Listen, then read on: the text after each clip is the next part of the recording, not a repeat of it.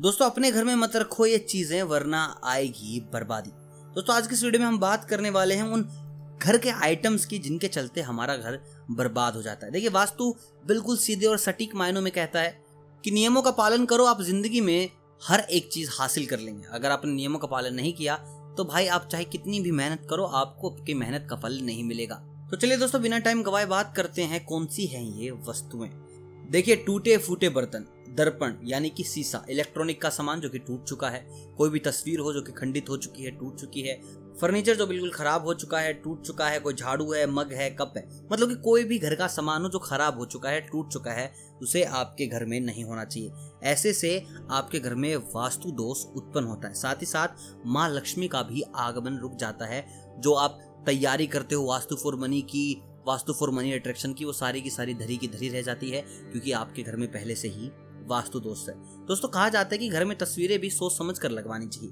कहते हैं कि महाभारत युद्ध का कोई चित्र, नटराज की मूर्ति, ताजमहल का चित्र, डूबती हुई नाव या फिर कोई जहाज़ फवारे जंगली जानवरों के चित्र, किसी भी समाधि या दरगाह, कब्र और कांटेदार पौधों के चित्र घर पर नहीं लगाने चाहिए।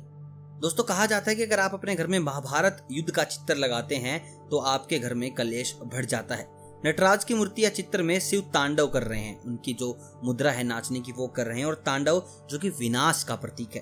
तो अगर आप तांडव करते हुए शिव जी को रखेंगे, यानी कि विनाश के प्रतीक शिव जी को रखेंगे तो आपके घर में ज़रूर कलह बढ़ेगा, आपसी मनमुटाव लोगों के ज़्यादा हो जाएँगे तो आप ये बिल्कुल भी ना रखें। देखिए ताजमहल एक कब्र है, अर्थात मौत से जुड़ी हुई किसी की निशानी।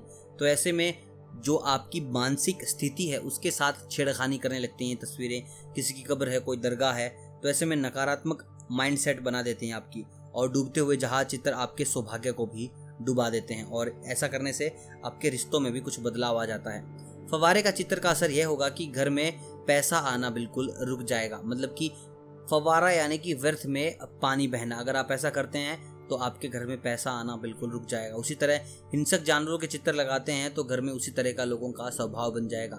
कांटेदार अगर आप पौधे लगाते हैं तो आपके जीवन में आप कांटे बो रहे हैं। दोस्तों, इन चीज़ों को बिल्कुल भी आप अपने घर में ना रहें।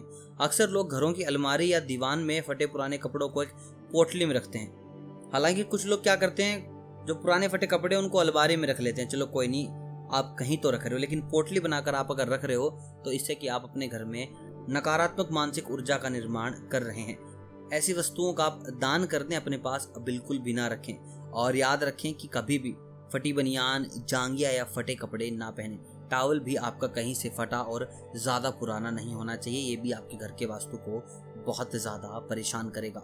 दोस्तों, इसके साथ आप ध्यान रखें कि आपका पर्स भी फटा ना हो या फिर आपकी तिजोरी टूटी हुई ना हो। पर्स या तिजोरी में धार्मिक और पवित्र वस्तुएँ रखें, जिनसे सकारात्मक ऊर्जा बढ़े और जिन्हें देखकर मन खुश हो, यानी कि प्रसन्न हो। पर्स में पाँच इलायची रखेंगे तो बरकत बनी रहेगी।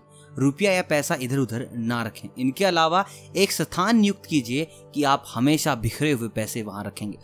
आप जितने बिखरे हुए पैसे अपने पास संभाल कर रखेंगे, माँ लक्ष्मी की आप पर कृपा बनी रहेगी। पर्स में चाबियाँ किसी भी प्रकार की अपवित्र वस्तुएँ ना रखें। पर्स में भगवान का चित्र रखें। इसी तरह तिजोरी में रुपयों के अलावा आप सोना, चांदी या जेवरात ही रख सकते हैं। चेक बुक पासबुक, पैसे के लेन देन संबंधी कागजात, पूजा निवेश संबंधित कागजात भी रख सकते हैं। आप तिजोरी में भूल कर भी परफ्यूम ना रखें। देखिए, कुछ लोगों की धारणा है कि अगर आप तिजोरी में परफ्यूम रखते हैं तो माँ लक्ष्मी आपसे खुश हो जाएगी।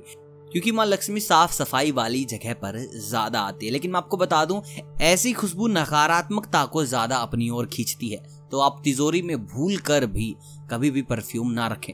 दोस्तों, अंत में सबसे ज़्यादा ज़रूरी चीज़, आप जब भी पूजा करें तो घंटी को इस तरीके से बजाएँ या घर के हर एक कोने में बजाएँ ताकि घर में पूरे तरीके से उसकी ध्वनि का उच्चारण हो। देखिए, जहाँ जहाँ घंटी की ध्वनि जाएगी, वहीं सकारात्मकता आएगी। अगर आपके घर में नकारात्मकता है तो उसको घंटी की आवाज़ ही निकाल सकती है। दोस्तों, ये वो वास्तु नियम है जो आपको बर्बाद होने से बचा सकते हैं। अगर आपको बर्बाद होने से बचना है तो इन वास्तु के नियमों का आपको करना होगा अच्छे से पालन। बाकी मुझे कमेंट करके बताएँ कि आप किस तरीके से वास्तु की जकड़ में आपके साथ क्या हो रहा है किस तरीके से आपको किसी भी परेशानी का हल नहीं मिल पा रहा? कमेंट में हम चर्चा करेंगे, साथ ही साथ आपको हल बताया जाएगा, डेडिकेट वीडियो भी बनाई जा सकती है। बाकी इस वीडियो को अगर आपने पसंद किया हो तो वीडियो को लाइक ज़रूर कीजिएगा, चैनल को कीजिएगा, सब्सक्राइब। मैं मिलता हूँ आपसे बहुत जल्द, वास्तु के नए नियमों के साथ, तब तक आप सभी को अलविदा।